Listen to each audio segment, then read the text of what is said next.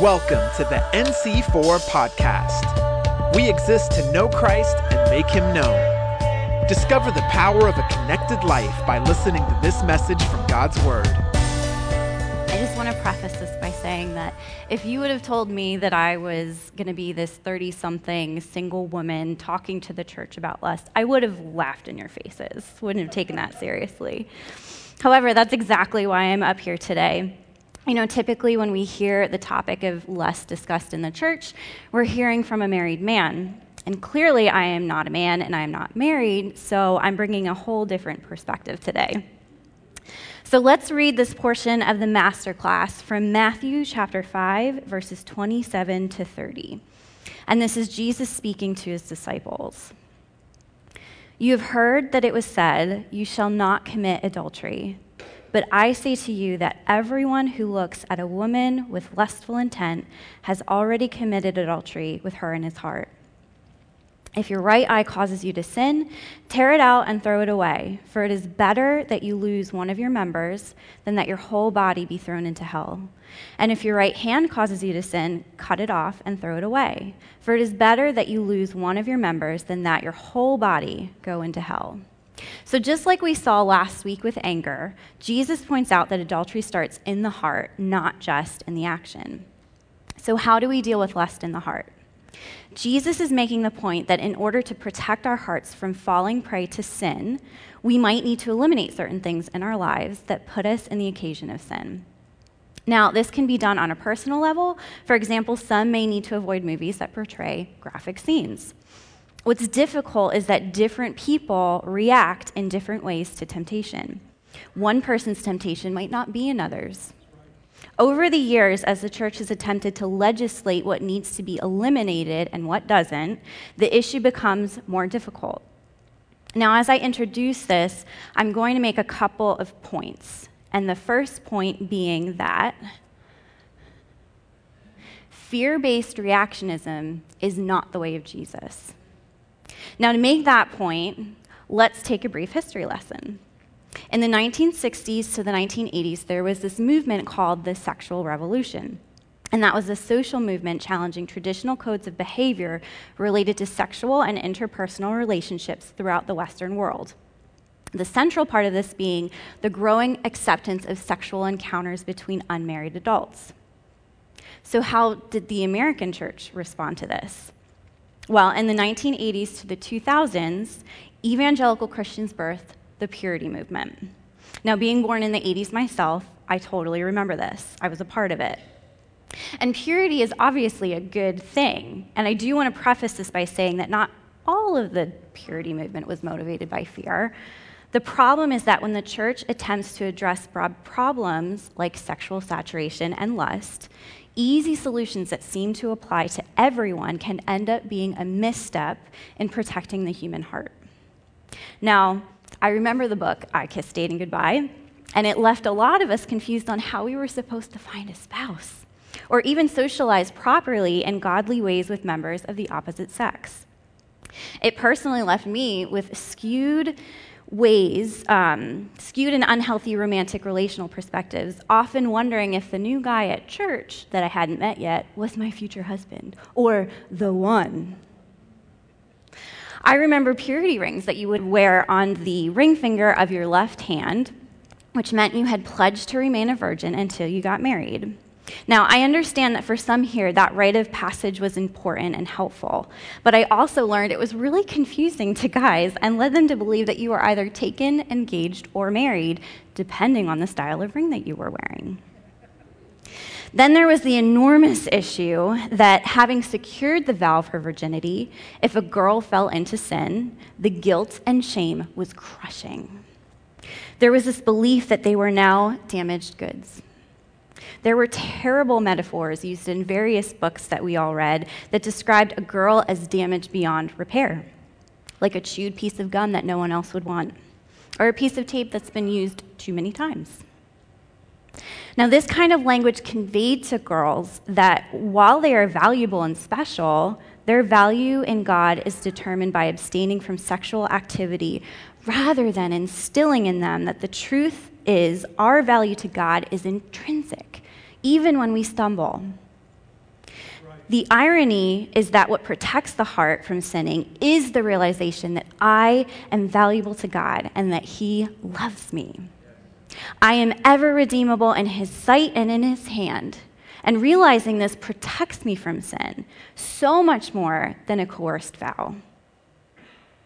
And this isn't to say that every outcome of the purity movement was bad and damaging. But the point is that movements, in their attempts to eliminate the occasion of sin in a formulaic way, can eventually avoid the importance of individual hearts and different personalities. Now, a lot of people were hurt through this movement, and myself included.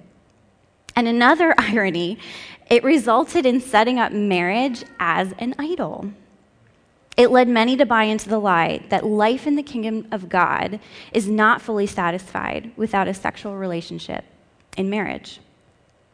Now, if you're single for a long period of time in the church, there's this unspoken narrative that gets picked up that there's something wrong with you. The hearts of singles can be tempted to lust as well. This is especially true if they feel that their singleness and sexual abstinence is somehow less of a Christian life we rarely spend time talking about the importance and the purpose of singleness in the church. So maybe that's a future sermon series that we do. but it's true, and it's so strange to me because we, the fact is that we had a Savior that was single, and He's our example, right? And Paul, he was the premier apostle. He was a church planner, and he wrote 13 books of our Bible, and he was also single. I can't tell you how many times I've heard, You're not married yet, but you're so great. I wonder why. Are you, are you dating? Are you on dating apps? Because that's how it's getting done these days. Maybe you're not trying hard enough, or maybe you're being too picky. In fear based reactions, we've raised up marriage to become an idol that fully satisfies you because we've been subtly discipled by a culture that says sex is what fully satisfies a human being. This is not Jesus' discipleship. To be like Jesus is to be fully satisfied in God, not in a spouse and not in sex. Now, the second point that I would like to share is that lust is not a one gender issue. So, for as long as I've been in the church, which is my whole life, I've heard that sexual sin is a man's struggle. Even in discussing this topic recently, I've heard things like if we did an altar call for all those dealing with lust, not a man would be left in their seats. Or lust is the thing we talk about at every men's breakfast, right? And don't get me wrong, I'm really glad that this is being discussed amongst men. But the reality is, if we keep talking about lust or sexual sin as a man's only issue, when women go looking for help, no one is there because we rarely acknowledge that women struggle in this area as well. It leads a woman to feel that if it's only a man's issue, then something must be seriously wrong with me. Now, I do have some really surprising statistics regarding Christian women and sexual temptation. However, since this is a Sunday morning service and we have little ears here in campuses and watching at home, I'm going to save that for that Friday night chat that Pastor Grubby was talking about, which is going to be on November 20th. Again, it's going to be a panel of people, NC4 people, including a variety of ages, genders, and relational statuses. So I look forward to unfolding those surprising t- statistics when, when we get there. So make sure you tune into that. Now, this really shouldn't be surprising, as Paul highlights in Romans 1 the fact that sexual sin is not just a man's issue. God gave both men and women over to their passions. So while lust may affect men and women differently, women need to know they are not alone in this battle. None of us are alone. And that is a lie that the enemy uses to keep people in bondage, and I am so over it. Family, this is a challenge for all of us, leaders included, to start to continue to create safe spaces and make sure that we are becoming safe people for both men and women to share their struggle with lust and sexual sin so that all of God's children might find love, freedom and restoration in this area and no longer carry the heavy burden of shame in their sexuality. We've looked at two ways that we can't deal with lust. And the first is that fear based reactions are not the way of Jesus.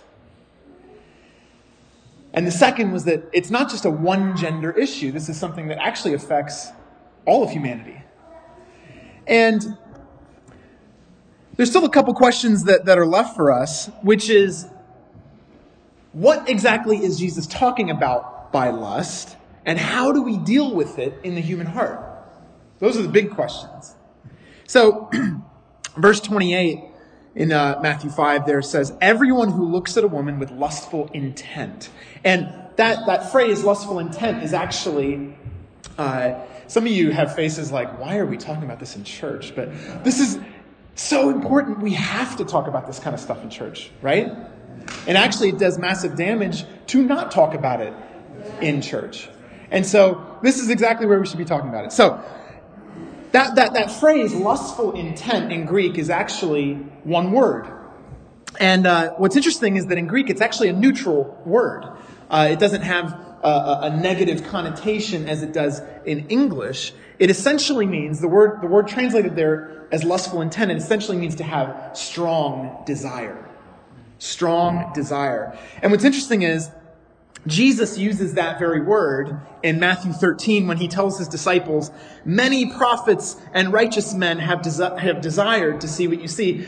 Literally, he says, Many prophets and righteous men have lusted to see what you see. Which was the kingdom of God arriving, not, not anything else. And Jesus uses it in Luke 22 when he says, I have greatly desired to eat this meal with you, the Last Supper. He actually says, I have greatly lusted to eat this meal with you. And so, the first point to make here is that there's nothing wrong with desire itself. There's nothing wrong with desire. Desire is God given, it's good. And so, what this is not saying is that if you see someone and find them attractive, that you're an adulterer. That's not what it's saying. Because we have to remember, temptation, this is a really important point. Most of you, I hope, know this already, but some of us uh, need to hear this. Temptation in itself, experiencing temptation, is not a sin. Jesus was tempted and yet was without sin. So just because you're struggling through temptation, that's not a reason to beat yourself up. All right?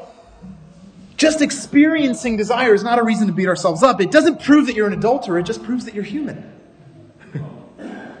so, that's, that's an initial and very important point uh, for someone here to get. But where we start to get to the real relevant meaning for us today on this topic is that that same word for strong desire is the same word that translates covet from the, from the, uh, the Ten Commandments. You shall not covet your neighbor's wife or uh, donkey or whatever, all the stuff, right?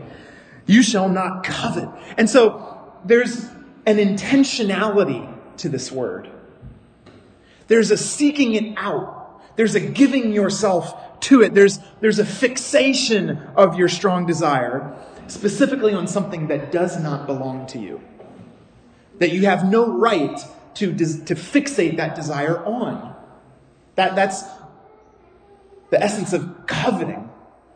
Something that does not belong to you. And so we can summarize it like this. Here's the, the, the next slide that according to Jesus, lust is intentionally reducing another person to a mere object of sexual desire reducing their humanity to an object that exists for your sexual gratification.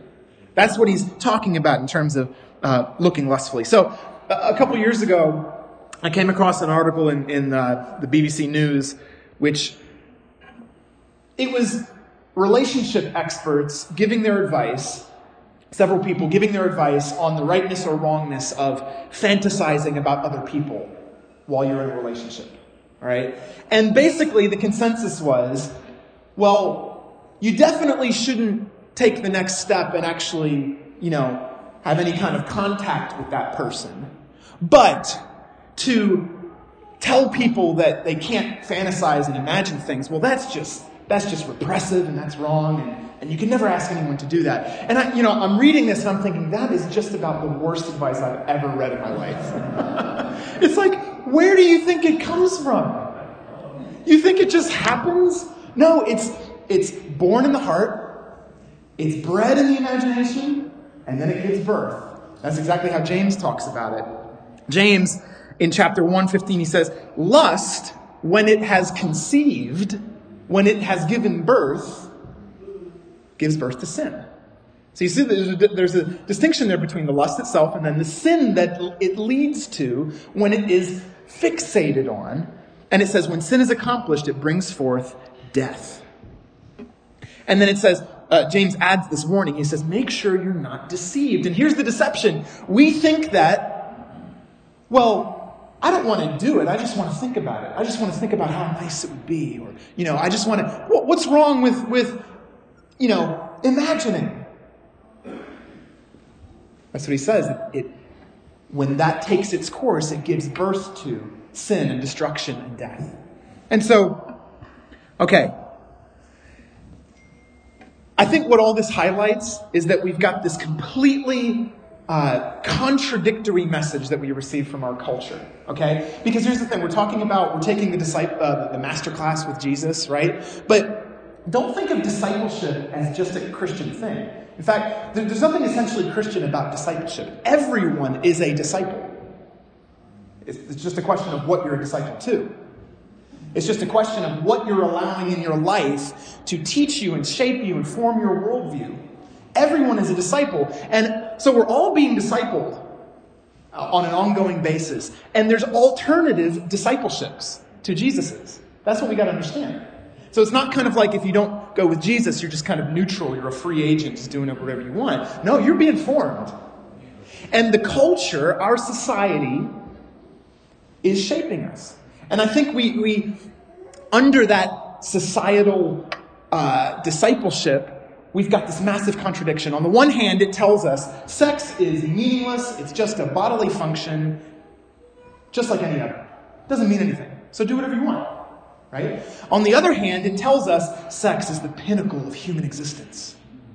You can't be a fulfilled human being without being able to express this part of your physicality, right? Don't we receive those two messages? And so there's this contradiction here.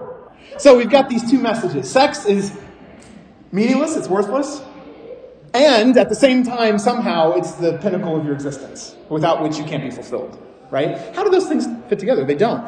What, what does Jesus say to this?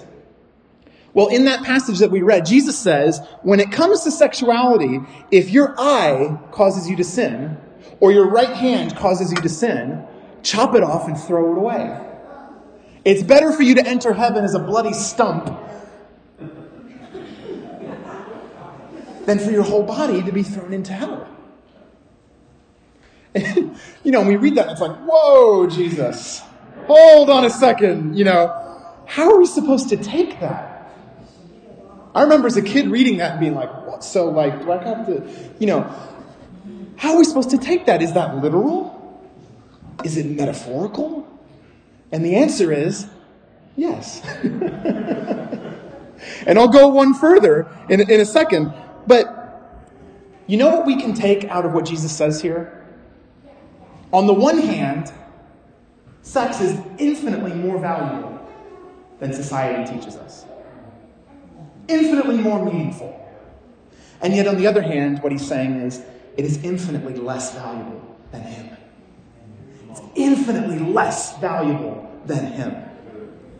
And so, there's the next point. Sex is both far more and far less valuable than we tend to think. So, start with the first one. The Bible tells us that sex is more valuable than the world does. Well, how so? It tells us it's not simply a bodily function, it's a holy thing. In fact, so holy that God designed it to be practiced only between a man and a woman who are covenanted to get together for life. That's the only context that he says that's where it will produce the flourishing that it's intended to produce. Yeah? Outside of that, it leads to disintegration of its purpose and, and the, the people involved. And so we're told that in, we're told in scripture that the sexual bond of marriage, it's actually a picture of the intimacy of the Trinity. It's a picture of the in- intimacy between God and His church. And so that is, that is the level of love and commitment and covenant bond that we are to see reflected in it. And so, if you think about it in those terms of what, what it is a picture of, well, then it suddenly makes sense why it has such destructive power when it's abused. It's, it's, no coincidence that Jesus, when he's, he's, he's applying the principles of kingdom life, he starts with anger and murder, right? The very next thing is the abuse of the gift of sex. Why? Because there's nothing else short of murder that has the same amount of power to dehumanize, to disintegrate human purpose, to, to break people down than the abuse, the misuse of that gift. And so there's, there's a, a tremendous power to it. And, and Jesus says when it comes to the abuse of that gift, he says you should take it so seriously, you should take it as seriously as you would amputating a diseased, you know, portion of your body. because if not, it, it, it carries on through the whole rest of the body. but here's the thing. So, I said, is it literal or is it metaphorical? Yes. Well, let me go one further. It's literal, it's metaphorical, and it's hyperbolic. What do I mean by that? Because Jesus, what he's doing here is he's taking what the Pharisees taught and he's showing how ridiculous it was. All right? Because basically, according to the Pharisees' idea of what makes you a good person, if you cut off the hand that causes you to sin, well, then you physically can't use that hand to sin. So, you're a good person.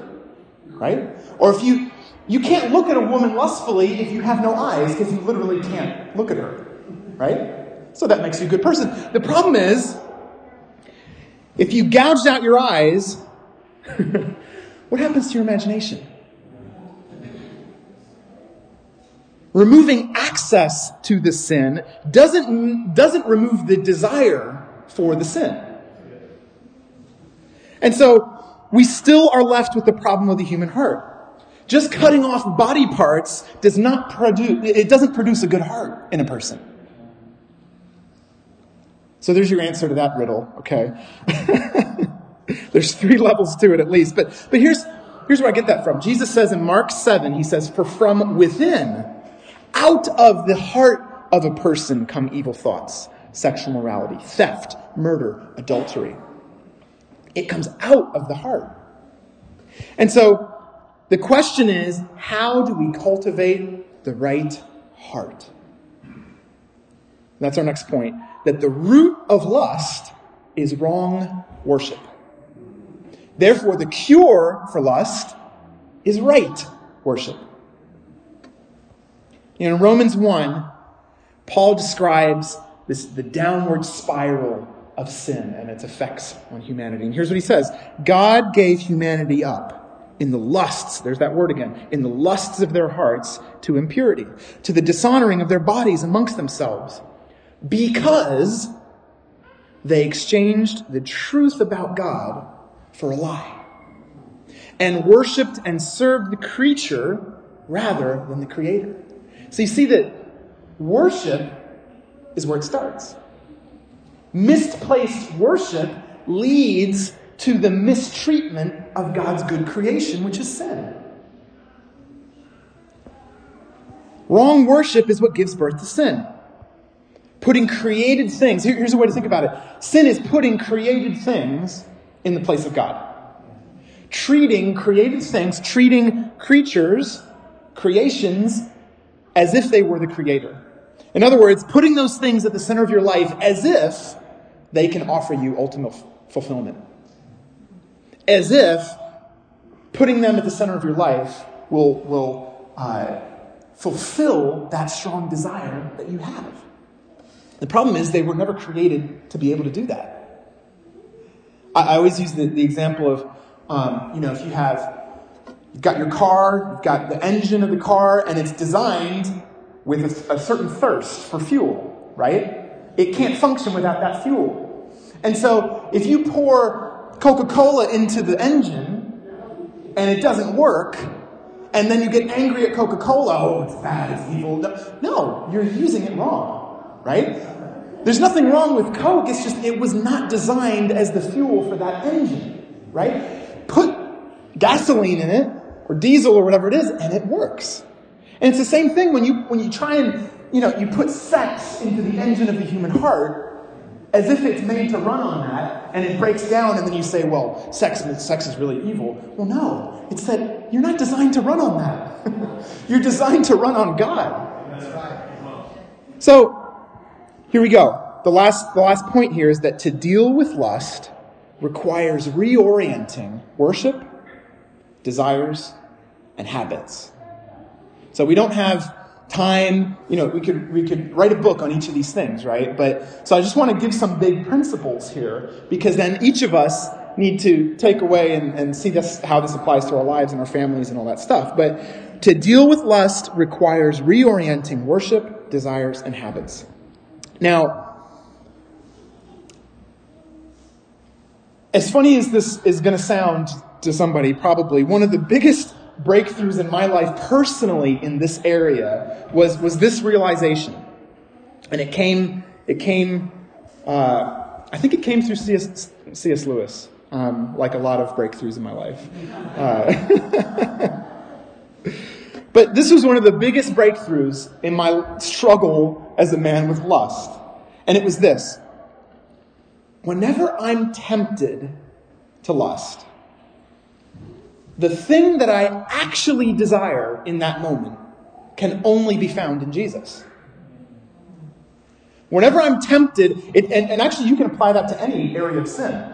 Whenever I'm tempted to misuse God's creation sinfully, what I'm actually desiring in that moment can only be fulfilled in Jesus. So, Ian, you're telling me when I look at that woman or, or when I look at that man and I desire them, I'm actually desiring Jesus? That's kind of weird. That's what I'm saying. because if you think about it, when you look, when a person looks at another person lustfully, what's happening? You're placing your desire on that person. All right? You're placing, and, and, and it's not it's not really just a desire for sex.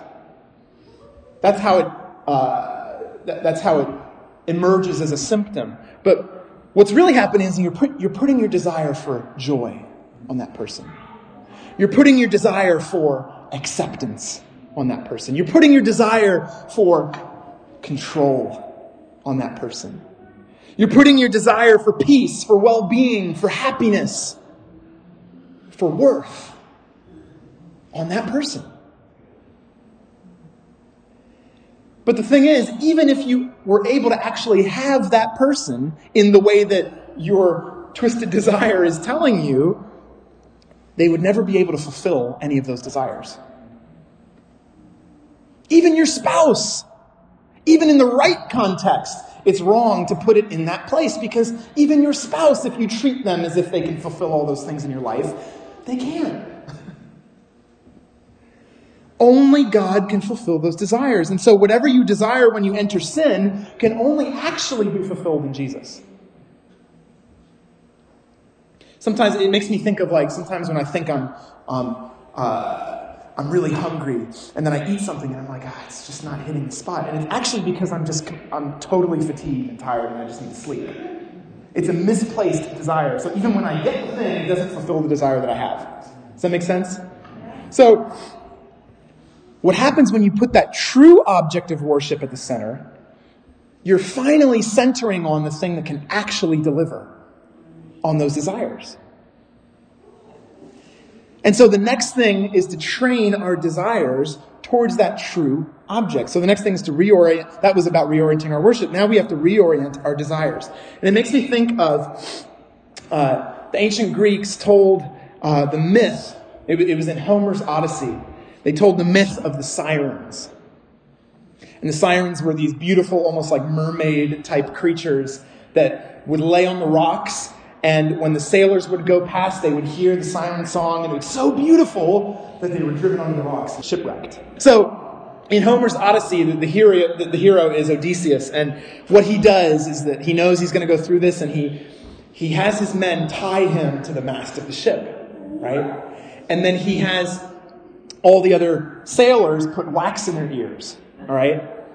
And so when he hears the song, he starts begging the men, untie me, untie me. And they, and they don't. They tie it tighter and tighter, right? And so the point is, he wants to hear the song, but he doesn't want to suffer the consequences. And I think it's a good picture of how we a lot of times try and deal with these issues is that we want to sail as close to the rocks as we can without shipwrecking. You know? That's how I lived as a teenager, especially. It's like, what's the most I can get away with? And still be okay, God. You know? Uh, but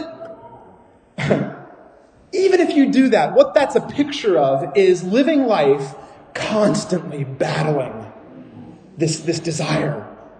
Right? It's this constant struggle, suffering through this, you know, travail of desire. but here's what I want to say that there is a better way. There is a better way. There's another ancient Greek story. This is the story of Orpheus.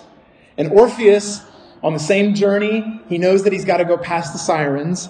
But knowing that, what he does is he hires a musician for the, for the quest. He hires a musician. And when the sirens start to sing their song, the musician plays a better tune. The musician plays a better tune. And the only way to actually have victory over the sirens is to have a sweeter music in your life. To have something that is more desirable in your life. That your, that your desires are oriented towards that thing, because that's how the power of those things is broken. It's, you know, and, and the thought that comes to me, because I, I love food, is kind of like, you know, while I'm eating a steak, I'm not craving for a Slim Jim right? It doesn't even come into my head. You know, if I'm if I'm tired, it's two in the morning and I'm driving home and I'm like, you know, trying to stay awake and you know, maybe I just need a little bit of protein, I'll grab that Slim Jim, right? But while I'm tasting a better flavor, the lesser stuff doesn't even come into my head. Yeah? So now you'll remember steak and Slim Jim. Uh, But that's, that's, that's where we need the power of the Holy Spirit in our lives with this. Because you can think about it in terms of inviting Him continually to break the power of the siren song by a sweeter tune. Holy Spirit, show me just how much more desirable Jesus is than this thing. Show me. Work that into my heart. and, and, and Part of the thing is, it's not just doing that in the moment of temptation, when you're at your weakest, it's training yourself day in and day out to orient your desires towards that better thing. So I'm going to get to that in just a second, but what, it, what that is touching on is building new habits. All right, so it's reorienting worship, desires, and habits. Now, anyone who's ever tried to break an addiction, whatever it is, you know it's not just as simple as stopping. Well, you just stop, right? It's not that simple because most of what we do, 90%, maybe, I don't know what the exact figure is, but the vast majority of what we do day in and day out, we don't consciously think about. We just do it. We just operate, you know? We're shaped not just by our conscious thoughts, but by our habits. And our habits actually shape what we desire. So if you're in, if you're in the habit of eating McDonald's every day, you find yourself desiring McDonald's every day. If you're in the habit of eating kale every day, the thought of McDonald's is kind of like, mm-hmm, no, right? Um, it's enough about food. I'm not going to go there because it's going to make you think about lunch. So, if you're struggling with lust, all right, the first half of the question is how do I stop this habit? Right? So you need you need tactics of how to stop. That's really important. And there's, there's one acronym that is helpful, which is uh, the acronym BAIT, B-A-I-T. And it's, it's, it's helpful to point out that we're most, and I think this goes for lots of other types of sin too, we're most susceptible to fall into temptation when we're bored, when we're angry, and you want control, when you're irritated, or when you're tired. And I mean, I can really attest to that. so, you know, if you ever argue with your spouse or somebody, isn't it 10 times worse when, you're, worse when you're both really tired? Right? And so, knowing that, knowing the times when, when you're most likely to be tempted can help you avoid getting into those situations. Avoid letting yourself get to that point. All right? You can avoid the trigger uh, uh, of that habit. So I'm, uh, I'm, making the last point here, and we're going to head back into worship. That uh, there's a second half to that. So you have to know how do I stop it. But then the other question is, what are the habits I'm going to start to build into my life that will replace? All right, because whenever you repeat behavior, it forms pathways in your brain that make it easier to repeat that behavior. That's how you learn a complex skill like how to drive, yeah, or how to play an instrument. But that's also how we learn addictions. It's a repeated pattern in your brain that it's easier and easier to fall into. And so you can't just break those patterns, you have to learn new ones. You have to learn new ones. And so this is all about worship. And so the way you can ask this question is what are the practices of worship? The habits that will reshape my desire towards their true objects. There's going to be spiritual things that fall into that. There's going to be, it's all spiritual, but there's going to be practical things. There's going to be relational things. You, you remember those, those WWJD bracelets? Yeah, that was part of 90s culture too. Um, well, remember, we're all disciples. Uh, the problem with what would Jesus do is that it makes you think that you only respond to that in the moment of being tempted. Yeah, you get into a hard place and you're like, well, what would Jesus do? Yeah? forgetting that what enabled Jesus to do that thing in the moment was not just his effort in the moment, it was his entire life being shaped through habits of worship that gave him the ability to actually do what he wanted in the moment. Kind of like, an, I mean, Paul uses the, the example of athletes, you know, and I, and I say this all the time, I think, but, you know, when Usain Bolt turns up at the racetrack and he runs, in, you know, nine second 100 meters, it's not because he just tried really hard at the moment, right? It's because his, his whole life was shaped through what he eats, his, his sleep habits, his exercise, all those things that allow him on race day to run in the way that he, his mind actually wants him to run. And so it's not just what would Jesus do, it's how did Jesus live in the day to day that allowed Jesus to do what Jesus did. not, not as nice uh, an acronym, you know, but maybe for you it's, it's the habit of rest, the habit of intentionally practicing Sabbath. In a world that's discipling us to be obsessed with productivity, to be obsessed with work. Yeah? Maybe it's the habit of eating nutritious meals that will give you more energy so you don't become so tired and irritated. Yeah? In a world that's obsessed with indulgence and quick, you know, everything fast. It might be learning a new way of reading scripture or a, new, a new form of prayer that will breathe new life into it for you. But what happens is, as you take on those new habits, you find your desires beginning to be oriented towards their true object. And those things that once held power begin to lose their attractiveness, they begin to lose their power. And so I, I, I can testify to this in this area that it doesn't have to be this eternal struggle every day tying yourself to the ship's mast and putting earwax in your you know putting wax in your ears there is a sweeter tune that sets us free to worship and desire what truly satisfies. And his name is Jesus. And to a world around us, that, that sounds corny. That sounds lame. But what that shows me is that you haven't tasted of him. Because when you taste the steak, sorry, vegetarians, you know, when you taste, when you hear that sweeter music, the lesser sounds don't hold any power anymore. And so if you haven't tasted of him, you haven't experienced what you desired all along. Lord, we know that we live in a society that is dominated by obsession with sex. And there's so many contradictory messages, so many images that are uh, thrown before us every day. Father, I pray that you would break the power of those uh, lesser and misuses of your gift, that you would set us free to desire you. Lord, that you would show each of us what are the habits that we can begin building into our lives that will break the power, that will shape us towards you. Lord Jesus, because you're the only one that can fulfill us. You're the only one that we're, the engine of our hearts was designed to run on.